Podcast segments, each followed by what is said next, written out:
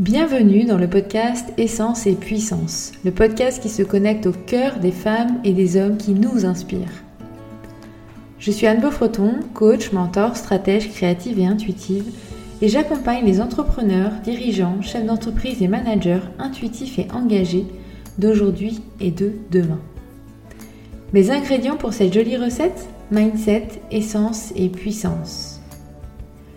Chaque premier lundi de chaque mois, nous partons à la rencontre d'une femme ou d'un homme qui a, osé suivre le chemin de son authenticité et se réaliser avec essence et puissance.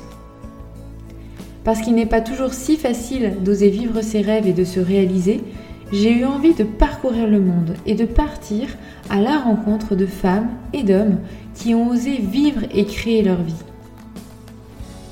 Pour moi, Oser vivre la vie à laquelle on aspire est souvent une histoire personnelle, mais aussi une réussite collective, et elle prend tout son sens au moment où elle est partagée. Je te propose donc de vivre avec chaque rencontre un moment de découverte, d'inspiration, de questionnement et de boost d'énergie pour comprendre et découvrir son parcours, ses peurs, ses challenges, ses réussites, ses inspirations aussi et que tu puisses ensuite repartir avec une nouvelle idée, une nouvelle énergie, une nouvelle pensée, une nouvelle émotion peut-être, pour toi aussi oser vivre la vie à laquelle tu aspires. D'ailleurs, si tu apprécies le podcast, s'il t'inspire, s'il te nourrit, je t'invite à en parler autour de toi, à laisser un commentaire et à lui mettre une note, une note 5 étoiles sur la plateforme de ton choix, celle que tu préfères ou celle où tu es le plus à l'aise. Ça permettra à d'autres personnes de le découvrir plus facilement et ça compte beaucoup pour moi. Si tu as des suggestions d'invités, des partages, des feedbacks ou d'autres échanges à me faire, n'hésite pas à me retrouver sur Instagram ou sur LinkedIn, sur mon compte Anne Beaufreton, et j'aurai plaisir à te répondre. J'espère que tu te régaleras autant que moi et je te souhaite de passer un très bon moment. Alors bonjour à tous et bonjour à toutes. Aujourd'hui, je suis ravie d'accueillir Marie-Laure Jarry. Euh, Marie-Laure, tu es directrice générale de la maison Le Goff euh, à Morlaix, du coup. Et donc, c'est une biscuiterie artisanale bretonne qui a été créée en 1950, si je ne me trompe pas. Oui, c'est ça. Ce que j'ai envie de te proposer, c'est de nous parler de toi, mais sans ta version euh, professionnelle pour l'instant, parce qu'on va l'aborder ensuite, si ça te va. Ok. Alors, qu'est-ce que tu as envie de nous dire de toi euh, sans, voilà, sans nous parler de, ce que tu fais au quotidien dans, ton job? Euh, Qu'est-ce que je peux dire de moi euh, Que je suis une femme quadra, que je vis avec mes deux filles et que donc je vis ici en baie de Morlaix. C'est une chance parce que c'est un magnifique, magnifique endroit. Mmh. Euh, c'est la première fois que je vis dans un endroit euh, euh, où il y a peu de monde qui y vit, entre guillemets, puisque j'ai toujours vécu dans des grandes villes. La, plus grande ville, elle fait 15 000 habitants, ce qui est très petit pour moi. Hmm. mais je trouve que c'est intéressant de vivre ça au moment où je le vis maintenant. et puis, j'avais un rêve, c'était d'habiter près de la mer. Alors, je n'avais mmh. pas forcément imaginé que c'était une mer euh, euh, à 16 degrés maximum. c'est ça. Mais euh, je suis contente et heureuse de vivre près de la mer. Et justement, je rebondis sur ce que tu dis en disant, ben voilà, j'habite dans un endroit où finalement il y a peu de monde. Qu'est-ce que ça change au quotidien dans, ta vie ou même dans tes ressentis que de vivre dans ces deux types d'espaces-là? Alors, ça a changé. En fait, en arrivant ici, je me suis aperçue que j'avais complètement perdu le lien à la nature.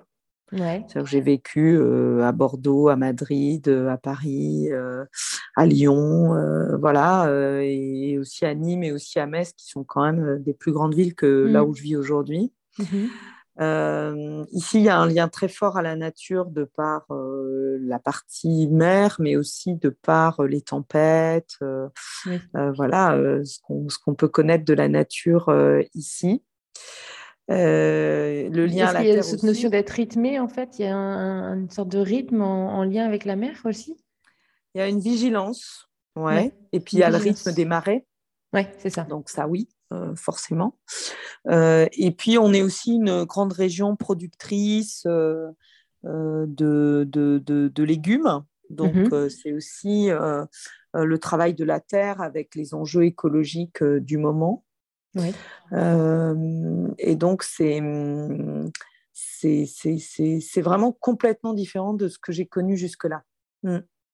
Qu'est-ce que ça... Hum, Qu'est-ce que ça apporte ou comme, qu'est-ce que ça peut changer aussi dans, le regard sur la vie finalement ou sur le monde ou sur l'évolution de, du monde peut-être aussi? Bah, Les activités sont plutôt organisées ici autour de la nature et du sport. Euh, je trouve qu'il y a moins de culture ou alors il faut, faut se déplacer euh, beaucoup plus loin aussi pour la culture.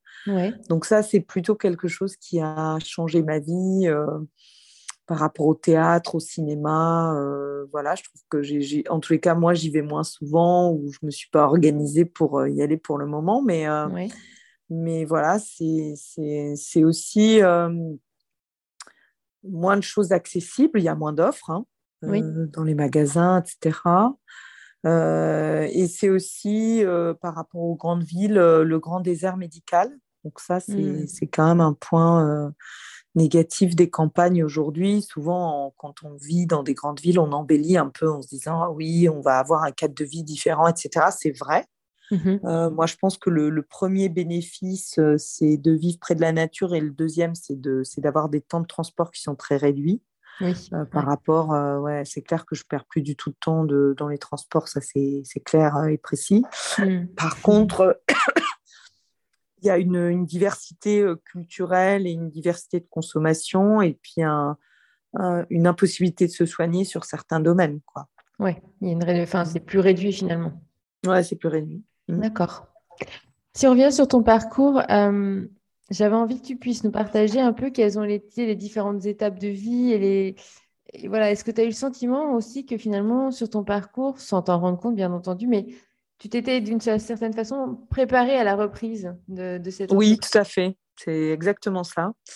Même si je m'étais dit un jour que je dirigerais une boîte, euh, je me le suis dit assez jeune, on va dire. Euh, mais effectivement, j'ai eu un parcours qui m'a euh, complètement préparé. Heureusement d'ailleurs, parce que je pense que si j'avais pris ce poste il y a dix ans, j'aurais jamais tenu. Mmh, donc oui, bah, moi j'ai commencé ma carrière chez Danone comme commercial. Oui. Euh, bah voilà, après j'ai évolué euh, dans la fonction euh, commerciale et dans les fonctions de négo et de support au siège. donc d'abord l'apprentissage de, d'abord une technicienne hein, évidemment sur sur le commerce, sur la négo, sur le management, sur l'agroalimentaire aussi d'une façon générale, puisque mmh. c'est un, univers dans lequel je suis toujours restée. Euh, et puis, euh, et puis après, j'ai travaillé chez Guemio pendant 9 ans, donc euh, plus petite structure, business model à réinventer complètement. Mhm. donc ça, c'était une aventure très exigeante aussi. Plus, plus, plus, enfin, je pense que ça, aurait été la plus difficile à tout point de vue. D'accord. Qu'est-ce qui était plus difficile? Bah, Plus de business model. Donc, euh, trois mois pour réinventer la boîte, euh, sinon elle fermait. Mhm. Euh, et puis, et puis ouais, tout à construire pour, pour la pérennité de l'entreprise. Donc ça, ça a été un, un, énorme chantier. Et puis, le passage grand groupe, petite PME, il est quand même, est quand même difficile avec des gens que ce soit au-dessus ou en dessous, euh, très peu formés. Au final, ça, c'est le. Ça, tu sens la différence entre les deux? Ah ouais. Enfin, moi, j'ai vraiment senti la différence euh, des gens très peu formés au management, euh, à la structure, à l'organisation, au reporting, à la rigueur. Hmm. Donc, ça, le monde de la PME, c'est quand même aussi ça. enfin, en tous les cas, l'écart entre le grand groupe et, la petite structure, c'est ça. Enfin, moi, je l'ai vécu comme ça, en tout cas. plus encore en plus, quand il y a une, une crise de business model, c'est vraiment compliqué, quoi. Voilà. Mmh Donc, mmh donc voilà, et puis, et puis ensuite, ben, ici, l'arrivée chez, chez Le Goff, qui est une super aventure et une aventure extraordinaire. et alors, si on va piocher, tu vois, dans, dans les expériences Danone et Goemio, en quoi ces expériences-là, elles t'ont vraiment amené des, des, des, des, super clés, j'allais dire, mm. pour reprendre Maison Le Goff? Des, mm, bon, D'abord, des compétences. Sur la, la, partie business, donc clients, négo, vente, euh, management des équipes, euh, aussi euh, marketing, développement, comme ça j'en ai fait beaucoup chez Goemio aussi. Mmh. donc, travailler le développement, la visibilité, choisir les bonnes agences, enfin voilà, tout ça.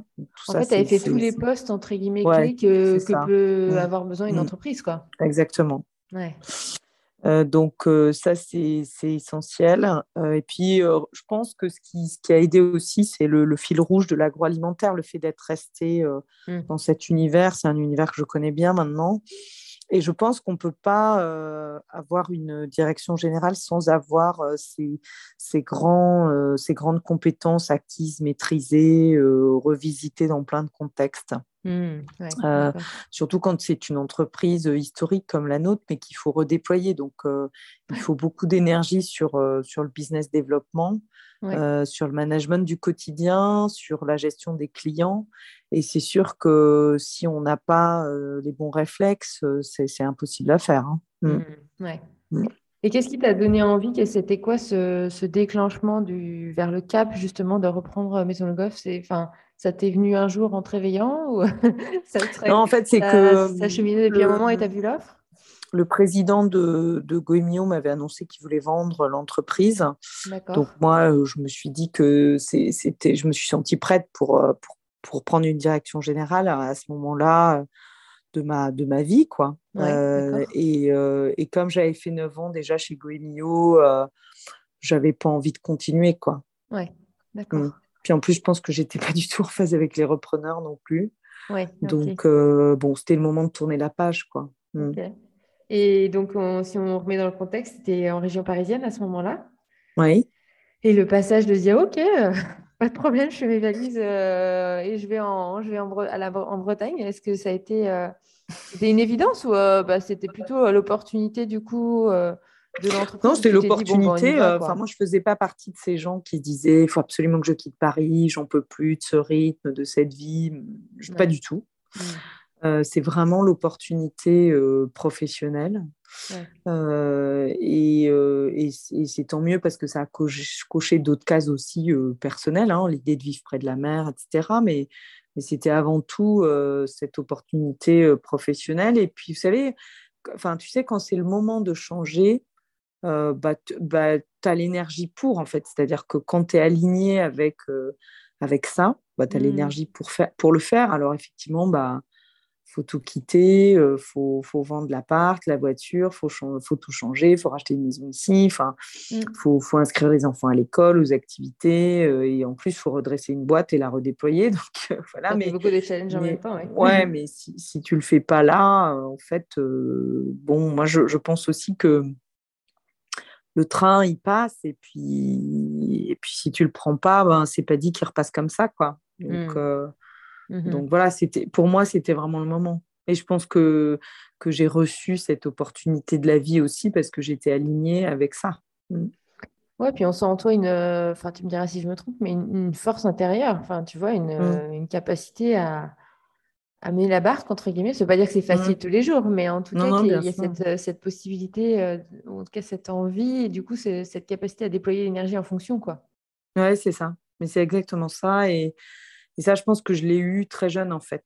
Euh, c'est-à-dire que dans tous les postes que j'ai eus, j'ai été au bon endroit au bon moment. Ouais, d'accord.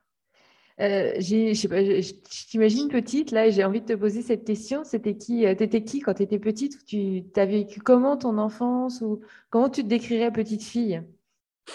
Alors, j'étais quelqu'un de très sérieux.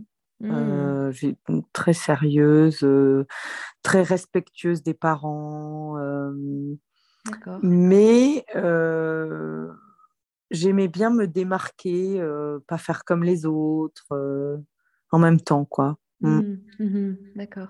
Et tu as vécu comment ton enfance? C'était dans quel environnement? Étais, J'étais vraiment euh, dans un environnement très chouette. Euh, j'ai des parents absolument géniaux. Donc, euh, ça, c'est bien. ça, je pense que ça a été pour moi un, socle fort, une base ouais. super. Mmh. j'ai vécu dans des bonnes conditions et et aussi avec la valeur des choses. Et puis, euh, et puis mes parents, ils ont vécu la génération un peu de la libération de la femme et tout. Et ils ont eu deux filles, donc ils étaient très attachés à ce qu'on soit forte, euh, mmh. indépendante, euh, enfin tout ça. Mmh. Donc ça, c'est vraiment les valeurs qui nous ont transmis. Et puis l'importance de, de l'environnement quand même, parce qu'on allait beaucoup euh, marcher à la montagne l'été et tout. Ça, c'était quelque chose de très important. Ouais. Donc, il y avait déjà la euh, nature qui était présente aussi euh, ouais, ouais, quand tu étais petite. Ce goût voilà, du travail et de l'effort, euh, bon, si cher à mon père surtout, mais, mmh. voilà. Donc ça, c'est ce qu'on a reçu et c'est ça qui nous a structuré, je pense. Oui, et qu'on ressent chez toi aujourd'hui finalement. Ouais. ouais. Mmh. Mmh. Le, thème du leadership, c'est un thème que j'aime beaucoup aborder et que je trouve qu'on peut, euh, qu'on peut aborder de plein de façons justement différentes. Et j'avais envie de te demander ce que c'était pour toi être, être un leader? Qu'est-ce que ça voulait dire et quelle signification ça avait euh, dans la façon d'être, dans, dans la façon de, faire aussi les choses. Euh, voilà, qu'est-ce que ça veut dire pour toi? Mmh. Pour moi, un leader, c'est quelqu'un qui sait où il va, je pense que ça, c'est le plus important, en fait. Euh, euh, c'est qu'on sente qu'il y a un cap, euh, qu'il est solide et que c'est là qu'on va. Donc, ça, c'est le premier point. Le deuxième point, c'est que le leader, il fixe au rythme auquel on y va. Et moi, dans toutes mes, les situations professionnelles que j'ai connues, c'est que ça, c'est très important en fait dans, dans, la réussite des affaires. C'est évidemment le rôle du leader, c'est de ne pas se tromper de cap c'est-à-dire de définir le bon cap. Et le deuxième point clé, c'est de définir le rythme auquel on y va. Et ça, mmh. je pense que c'est majeur. Et ensuite, pour moi, un leader, c'est vraiment quelqu'un qui, qui, accompagne et qui développe les compétences autour de lui, qui fait confiance, qui fait grandir. Euh, parce que euh, c'est vrai que cette fameuse phrase, alors entend souvent, mais euh, tout seul, on va plus loin et, ensemble, on, enfin, on va plus vite, pardon, et ensemble, on va plus loin. Je pense que c'est c'est vraiment euh, la caractéristique du leader, c'est-à-dire que c'est vraiment quelqu'un qui sait structurer des compétences, une organisation autour de lui pour l'attirer vers le haut. Et je pense que ça, c'est ce qui définit un leader. Ouais. D'accord. Après, je pense qu'un leader, c'est quand même quelqu'un euh, qui est, qui, est, aussi plus solide que les autres, euh, qui, qui, qui a une capacité euh, à gérer les soucis, les problèmes, les difficultés, plus que la moyenne quand même. Quoi. Une sorte de résistance enfin de... Oui, c'est ça ouais, mmh. mmh. Et pas dans, de résistance dans le mode frein, parce que dans sa carrière managériale, on en croise beaucoup. Oui mais de résistance en mode capacité à, à, tenir le choc dans les situations difficiles qui de toute façon euh, ne font que s'accumuler quand on a des fonctions euh, comme les miennes euh, dans un contexte voilà tendu quoi. Mmh, mmh. Mmh, Ce que j'ai comme image, c'est comme si le leader, c'était celui vraiment qui avait un, tronc solide, tu vois, comme la colonne vertébrale, et c'était vraiment là, en fait, que ça se situait. Et donc, finalement, ben, même s'il y a des vagues ou, des, ou du vent, il peut, voilà, il va, il va peut-être balancer, mais il a justement cette agilité aussi à, à s'adapter à, l'extérieur. Moi, j'ai souvent cette image aussi, alors encore plus dans le contexte actuel, que euh, les leaders ou, les, entrepreneurs aussi, c'est vraiment, euh, ils ont cette capacité, ou l'idée c'est de développer cette capacité à pouvoir surfer en fait sur les vagues qui arrivent pour euh, mm. Rester, réussir à tenir debout. Alors, ça ne veut pas dire que par moment on ne va pas adapter notre posture, mais on est capable de le faire parce que c'est de l'intérieur et justement pas de l'extérieur qu'on a créé cette solidité, quoi. C'est ça. Mm. Et quand tu dis savoir, euh, il sait où il va, euh, est-ce qu'il sait où il va, euh, c'est-à-dire de façon peut-être globale sur la vie, il y a quelque chose d'unique, de, presque, il l'anime et ensuite il l'adapte à chaque projet, à chaque situation Ou c'est vraiment, je sais où je vais par rapport au projet dans lequel je suis aujourd'hui? Pour toi en tout cas Pour moi, c'est par rapport au projet dans lequel je suis aujourd'hui. Je pense que la vie, c'est un mouvement permanent. Mmh Et euh, moi, c'est difficile de, je trouve, de se projeter. Alors peut-être qu'aujourd'hui, je, je, je, me projette mieux que ce que je ne me suis jamais projeté. Ça, je pense que c'est certain.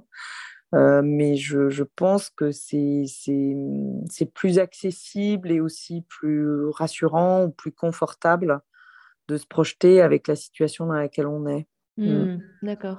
Et puis, moi, je pense que les, les, choses vont aussi. Euh, les choses changent de plus en plus vite, à un rythme plus, plus intense. Euh, voilà. Et, et, je pense que du coup, il y, a, y a plein de choses qui, qui se réajustent quasiment tous les jours. Hein. Mmh, oui, aussi. Mmh. Et comment, euh, quand toi, tu as repris euh, la maison Le Goff, mais en fait, euh, mmh. comment tu as réussi à, définir ton cap Et aujourd'hui, c'est quoi ton cap par rapport à cette reprise-là? Parce que j'imagine qu'il y a ce temps de tu vois, d'immersion, d'intégration, de, de, vraiment se mettre dedans, en fait, hein, pour pouvoir... Bah, moi, j'étais, claire. Euh, en fait, je pense que c'est ce que tu disais, c'est que moi, c'est mon parcours qui... Quand j'arrive chez Le Goff, je suis super claire, mais grâce à mon parcours. Mmh. Je suis super claire sur le fait que euh, l'agroalimentaire a un avenir, que en France, on a des compétences exceptionnelles euh, dans ce domaine. Et je suis super claire sur le fait que j'ai toujours voulu diriger une boîte qui avait un savoir-faire dans ce domaine.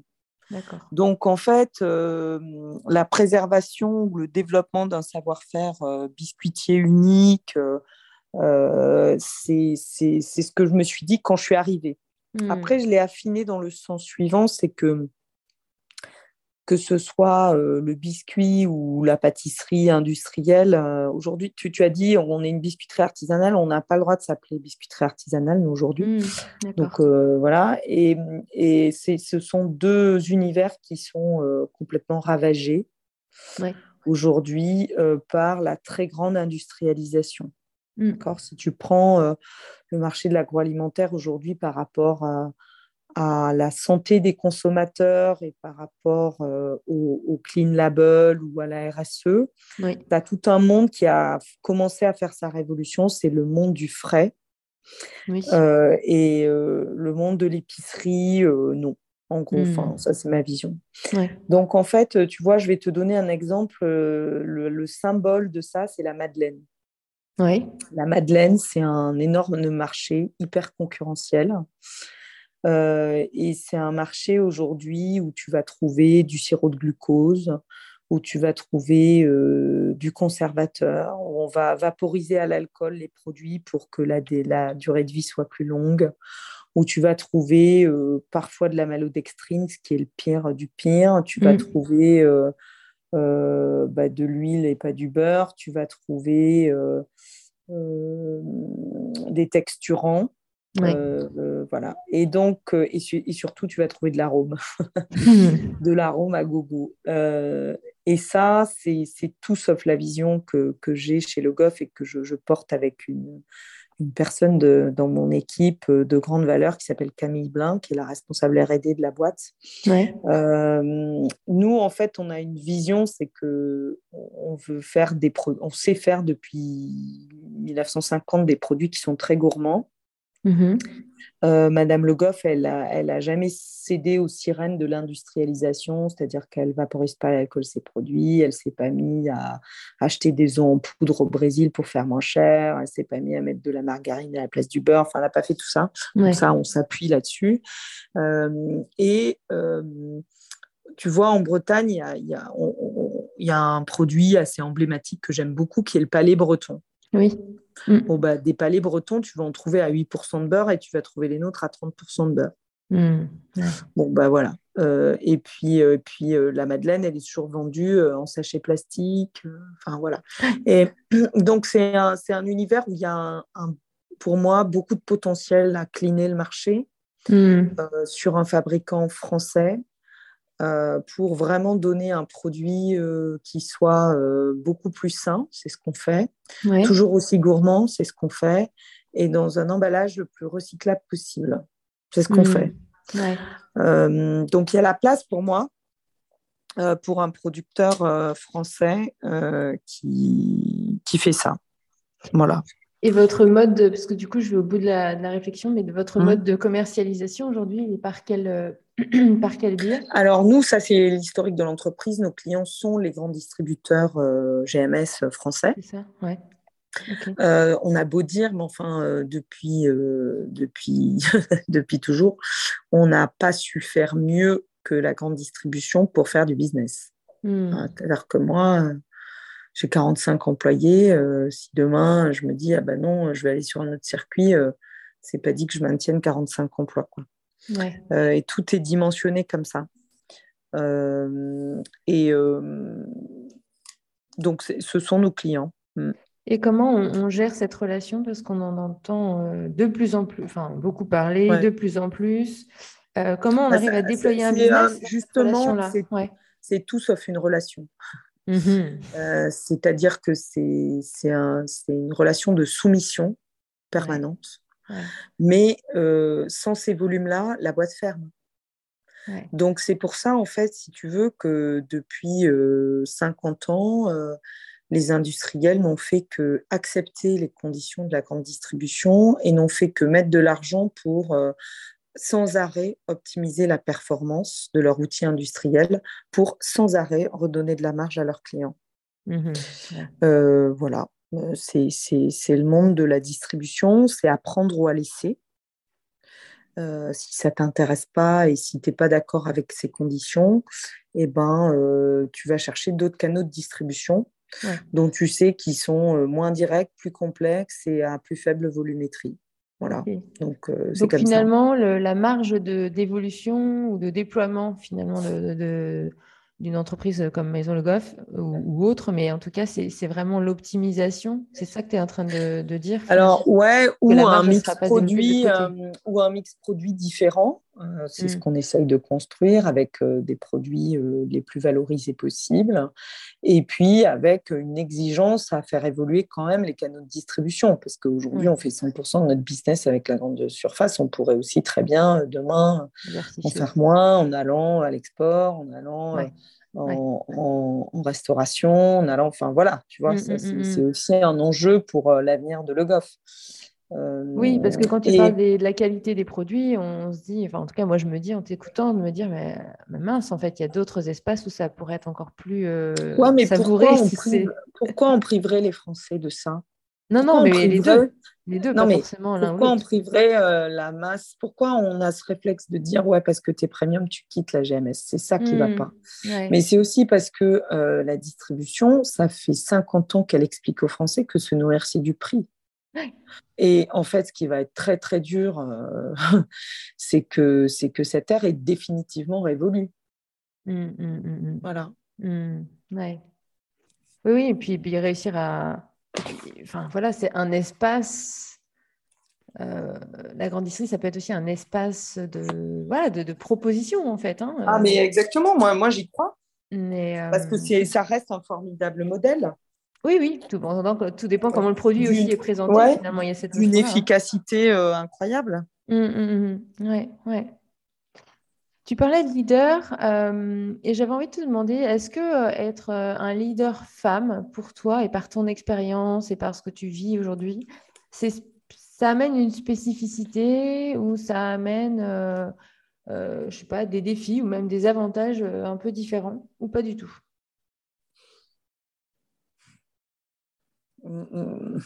Moi, je me suis jamais sentie genrée dans le sens que je suis même contre euh, tous ces trucs de développement de femmes là parce que ça me moi franchement euh, j'ai jamais senti que j'avais été que c'était un plus d'être une femme mmh ou que c'était un inconvénient.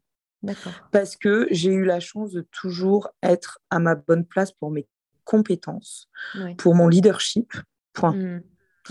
euh, et je pense que ça ne favorise pas les femmes ni leur développement de, sans arrêt euh, dire euh, parce que je suis une femme, parce qu'il faut de la parité, je dois avoir tel poste ou tel machin. Je, pense que c'est aussi beaucoup. Bah, tu, vois, par exemple, les femmes, elles sont trop en justification. Elle dit, ah oui, mais parce que j'ai eu des enfants. moi, j'ai eu deux enfants. ça ne m'a pas empêché d'avancer et de prendre des mêmes postes que des hommes auraient pris. Mmh qu'est-ce que c'est que ça que les enfants sont bon oui, oui, je, fais tout en même temps, les filles, le ménage, le repassage, bah, mon boulot, voilà. Mmh mais mais il y a des hommes qui le font aussi. Et puis, bah, bah, c'est comme ça, quoi. Enfin, je, je, comprends pas cette position sans arrêt un peu, un peu, un peu à pleurnicher là. et, je mmh. trouve que c'est D'abord, moi, je, pense que c'est accepter que, que les femmes, elles ont besoin qu'on, peut-être qu'on s'attarde un peu plus sur elles, etc. Alors que je pense que non. Enfin, je pense que c'est plus lié euh, à la personne, à son histoire, qu'autre chose, quoi. Mais pas qu'on soit une femme ou un homme. Ouais. À la posture, quoi, finalement, du leader euh, qu'il peut avoir. Ouais. ouais. Mmh ok. Qu'est-ce que ça demande pour toi et par rapport au cheminement que tu as vécu de euh, on va dire, de déployer, peut-être de laisser derrière, enfin, de laisser de, se détacher de certaines choses en soi pour justement déployer son leadership? Euh, Vas-y, redis, redis. Bah, d'aller faire vers cette posture de leadership, tu vois, ou de leader. Euh, qu'est-ce que ça demande de, de, comment dire, de, laisser germer en soi. Et puis peut-être qu'il y a des choses aussi qu'on avait dont on n'a plus besoin quand on, enfin, dont, on a envie de, se détacher aussi euh, quand on devient leader ou quand on incarne cette posture de leader. Moi, je ne sais pas bien répondre à cette question parce que je, je me suis toujours sentie leader. Ouais. Donc, je suis, euh, moi, je ne suis pas devenue leader, je suis née leader. Ça peut paraître très prétentieux, mais euh, hmm. je ne me suis jamais dit, tiens, il faut que je travaille mon leadership. Euh, euh, qu'est-ce que je vais faire pour gagner en leadership? Jamais. Hmm. Jamais. Donc, je pense que je ne suis pas un, bon exemple là-dessus. Et, d'ailleurs, quand je quittais Danone, le, Big Boss a dit, on perd un leader. Excellent. Voilà. et, en fait, peu importe les fonctions que j'ai occupées, j'ai toujours. Euh, ouais, mais même je me revois au lycée, tout ça. Enfin, j'ai toujours été comme ça. Donc. Euh, Et c'est intéressant parce que ça rejoint cette idée euh, auquel moi je, à laquelle je pense vraiment beaucoup, de dire, ben, en fait, être leader, on peut, on peut l'être partout, quoi. Partout dans mmh, notre vie, dans toutes nos sphères de vie, mmh. dans tous nos postes, on peut être mmh. leader en étant je ne pense pas que ça s'apprenne, hein. franchement. Euh. Enfin, ou alors, en tous les cas, euh, c'est beaucoup moins puissant que quand on l'est naturellement. Hmm. Que ça vient vraiment de l'intérieur. Ouais. Hmm. C'est quoi ou quelles ont été euh, les ressources, tu vois, peut-être internes, mais aussi externes que tu as et qui viennent te soutenir aujourd'hui dans, dans cette posture de leader, mais aussi de tout simplement de directrice générale de la Maison Le Goff? Hmm. Alors ça, c'est une très bonne question et je pense que c'est un point important à adopter. Euh, moi, ça fait maintenant euh, à peu près 13 euh, ans que je mmh. travaille sur ma capacité à me ressourcer le plus vite possible. C'est-à-dire que pour mener ces chantiers de leadership au, au, rythme où on les mène et dans l'exigence économique dans laquelle on doit les mener, moi, ce qui m'a le plus aidé, euh, parce que bah, moi, je, je, je, travaille 13 heures par jour, hein, jamais en dessous. Je mmh. travaille tous les jours. Donc, ça peut être euh, deux heures le samedi, deux heures le dimanche. D'accord. Euh, et, mmh, et, et je, je, je, je, pense que l'aventure, qu'elle ait été Goemio ou que ce soit Maison Le Goff, c'est le niveau d'exigence. Sinon, mmh. c'est compliqué. Euh, et en fait, euh, j'ai appris assez jeune, c'est-à-dire quand, euh, quand je suis rentrée chez Goemio, j'ai appris jeune à gérer mon agenda. avec une rigueur militaire. C'est-à-dire que pour se préserver le rythme, il y a vraiment besoin de, de maîtriser parfaitement son agenda. C'est-à-dire que l'agenda, jamais, jamais on ne le subit. Hmm. Euh, on est toujours en pilotage de son agenda parce que piloter son agenda, c'est piloter son énergie. Donc, en fait, euh, tu ne peux pas accepter que ton énergie soit bouffée. Donc, qu'est-ce qui te donne de l'énergie? C'est comment, quand tu te lèves le matin, tu vas te dire Ah, bah oui, là, j'ai une bonne journée parce que euh, ça, c'est un truc difficile et que j'ai pas envie de faire, mais je le mets à un moment donné où j'ai le plus d'énergie. Et puis, le reste, euh, je vais mettre des trucs qui vont m'apporter de l'énergie. Euh, tu vois, là, la semaine prochaine, bon, là, j'ai pris euh, des vacances en avril et depuis, j'ai été sur un rythme très dense avec beaucoup de choses euh, difficiles à gérer. la semaine prochaine, je m'en vais dans le sud de la France chez mes parents. Je vais faire du cheval le matin avec mon père et l'après-midi, je serai en télétravail. C'est-à-dire que c'est s'autoriser des hmm. moments comme ça et c'est être sans arrêt en pilotage de, de ça. Puis alors après, moi, j'ai vraiment euh, appris euh, la méditation, le yoga nidra, euh, et c'est des, choses qui m'accompagnent tous les jours. C'est-à-dire que si je pouvais pas faire ça, je tiendrais jamais le coup. Honnêtement. Donc, tu as, comme des, rituels, enfin des rituels, des habitudes. Ouais, des rituels, ouais, ouais, ouais, Mais tous les jours, c'est ce que tu fais en, te levant le, matin pour te mettre en énergie? Non, ça dépend. C'est en fonction des moments, quoi. Mais, mais c'est là. Mais c'est des basiques qui font partie de C'est là, et puis tu vois le, le, retour à la respiration, enfin tout ça. Mmh. C'est vraiment essentiel, ouais. Et ça, tu l'as toujours fait ou tu l'as mis en place euh, Non, je te dis depuis 13 ans. 13 ans, d'accord. Enfin, l'agenda, euh, depuis, je pense, 20 ans. Euh, mais le, le, la découverte de la méditation et tout ça, ouais, plutôt. Et qu'est-ce qui t'a donné envie d'aller mettre ça en place dans ta vie bah, C'est que j'étais mise en difficulté. Ouais, c'est ça. C'est que j'ai compris que sinon, je ne tiendrais pas. Mmh, ouais il y a cette notion d'hygiène de vie aussi derrière, finalement. Ouais, aussi, bien euh, sûr. Mm. Et de ressources, quoi, effectivement. Par rapport de ressources, ouais. Et, euh, et est-ce que tu as aussi peut-être des piliers, des personnes ou autre chose, mais qui, qui, est plutôt des choses que tu vas aller chercher à l'extérieur euh, pour, pour, justement venir t'appuyer dessus et, prendre un coup d'air euh, pour Alors, Lex, tu vois, hier, j'ai passé euh, mon après-midi et ma soirée à, chez Initiative Pays de Morlaix. Donc, euh, le réseau Initiative, c'est un, c'est un réseau qui accompagne le développement des projets du territoire dans lequel tu es. Ça, c'est des vrais moments de ressources. C'est-à-dire que mmh. moi, en fait, ce qui me ressource, c'est toujours bien sûr dans le business, mais d'aller voir d'autres gens que, que l'entreprise.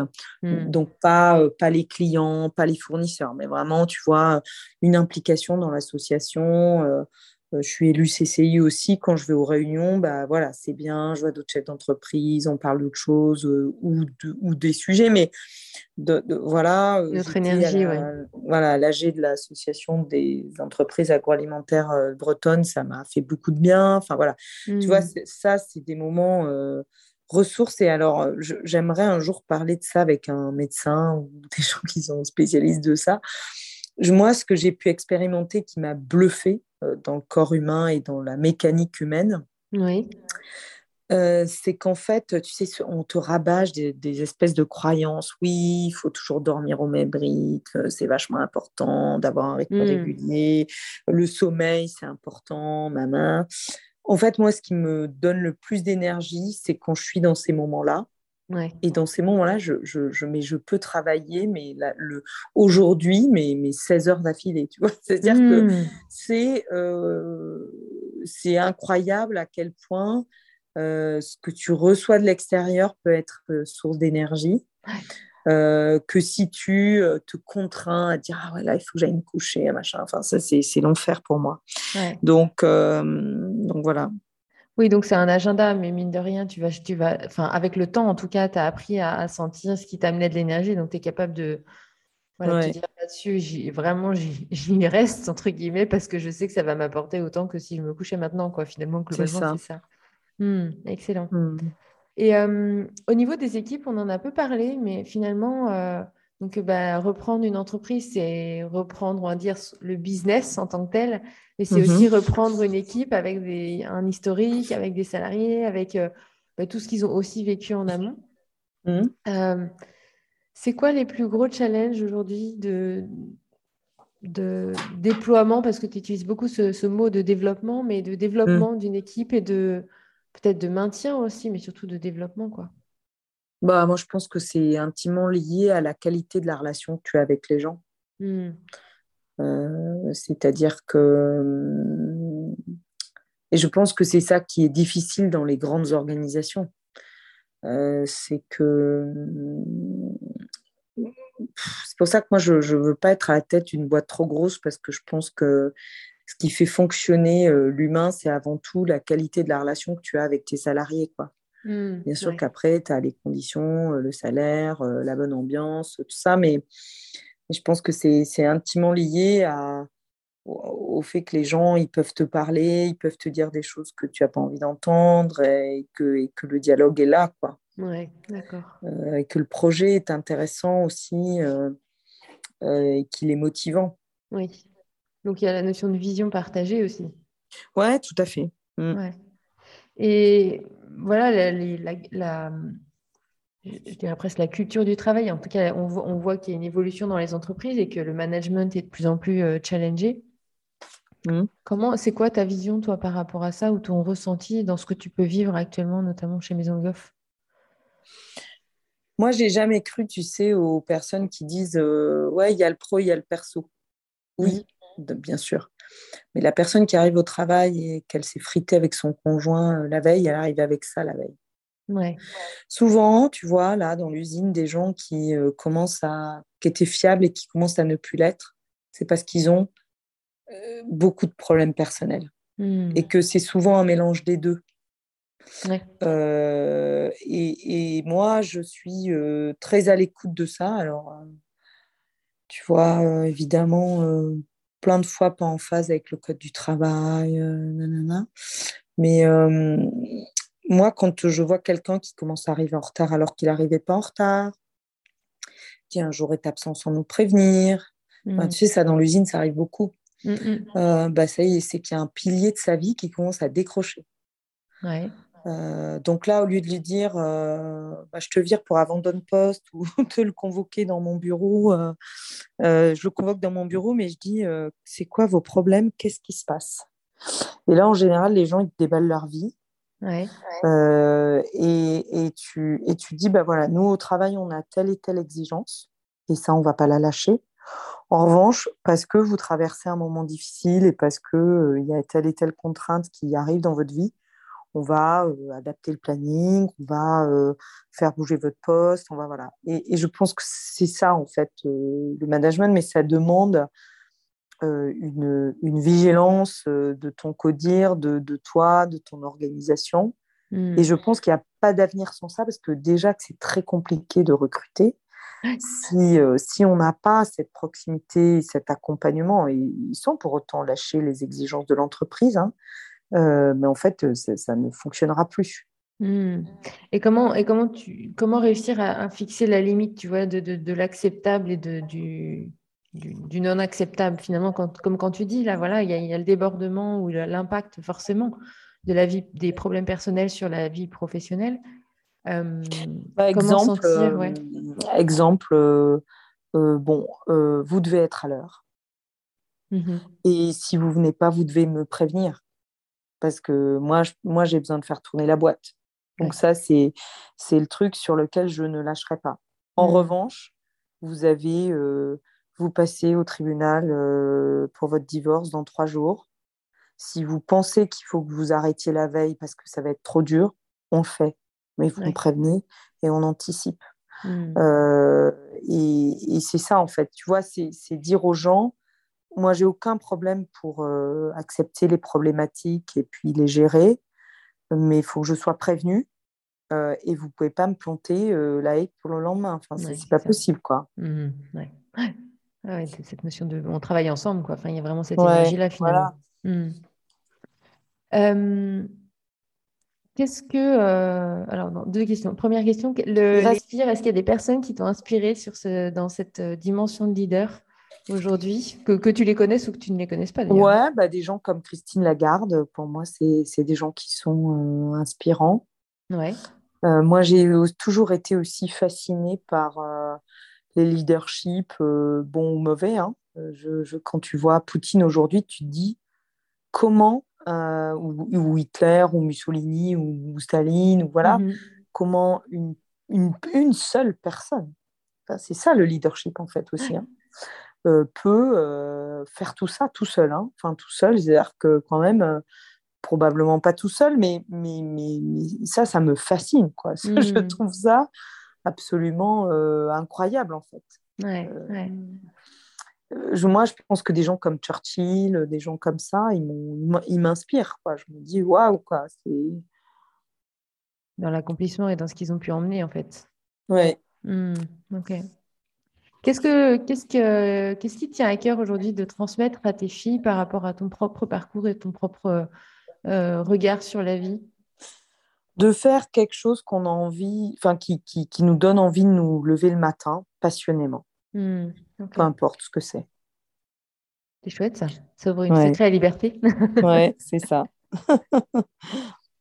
et dernière question, le podcast il s'appelle Essence et puissance et j'avais cette curiosité, cette envie de te poser cette question. Est-ce que euh, qu'est-ce que ça veut dire pour toi et surtout comment tu comment tu t'adaptes, enfin comment tu, ça te parle ces deux mots-là, essence et puissance à ton niveau à toi? Euh, bon, puissance, euh, je commence par puissance parce que c'est. Moi, je me sens puissante. Je me sens euh, ça tous les jours. Hmm. Avec l'énergie, la force, le cap, les projets, les hommes et les femmes. ouais, c'est, Ce qu'on fait, c'est puissant. Ouais. Tu vois ouais. ce qu'on fait, c'est puissant. Et ensuite, essence, parce que pour moi, l'essence, c'est l'alignement. Tu vois hmm. Et euh, si tu n'es pas l'essence de toi-même, c'est-à-dire que si tu n'es pas aligné avec toi-même, ça ne peut pas fonctionner. C'est compliqué. Mmh, mmh. Oui, c'est ce que tu as évoqué aussi quand tu disais voilà, le fait de, ce projet-là, quoi, de reprise, etc. C'était important qu'il y ait cet alignement finalement. Et puis, mmh. je, sens aussi dans ce que tu dis que finalement, quand il y a cette essence, ben, la puissance, elle, peut venir vraiment derrière. quoi. C'est ça. Il y a les deux qui se, qui se mêlent ensemble, mais l'un ne va pas sans l'autre. c'est ça. Merci Marie-Laure pour ce, ben, partage et puis pour ce temps. Euh, est-ce que, enfin voilà, ça a été vraiment riche et il y a eu plein plein de choses que tu as pu nous transmettre sur ton bah, parcours, avec plaisir. Euh, donc vraiment un grand merci. Puis je mettrai le lien aussi vers, euh, vers ton compte LinkedIn et puis vers la Maison Le Goff pour que les personnes puissent aller découvrir bah, avec grand plaisir ce que vous faites. Merci. Avec grand plaisir. Merci beaucoup. À bientôt. à bientôt. Au revoir.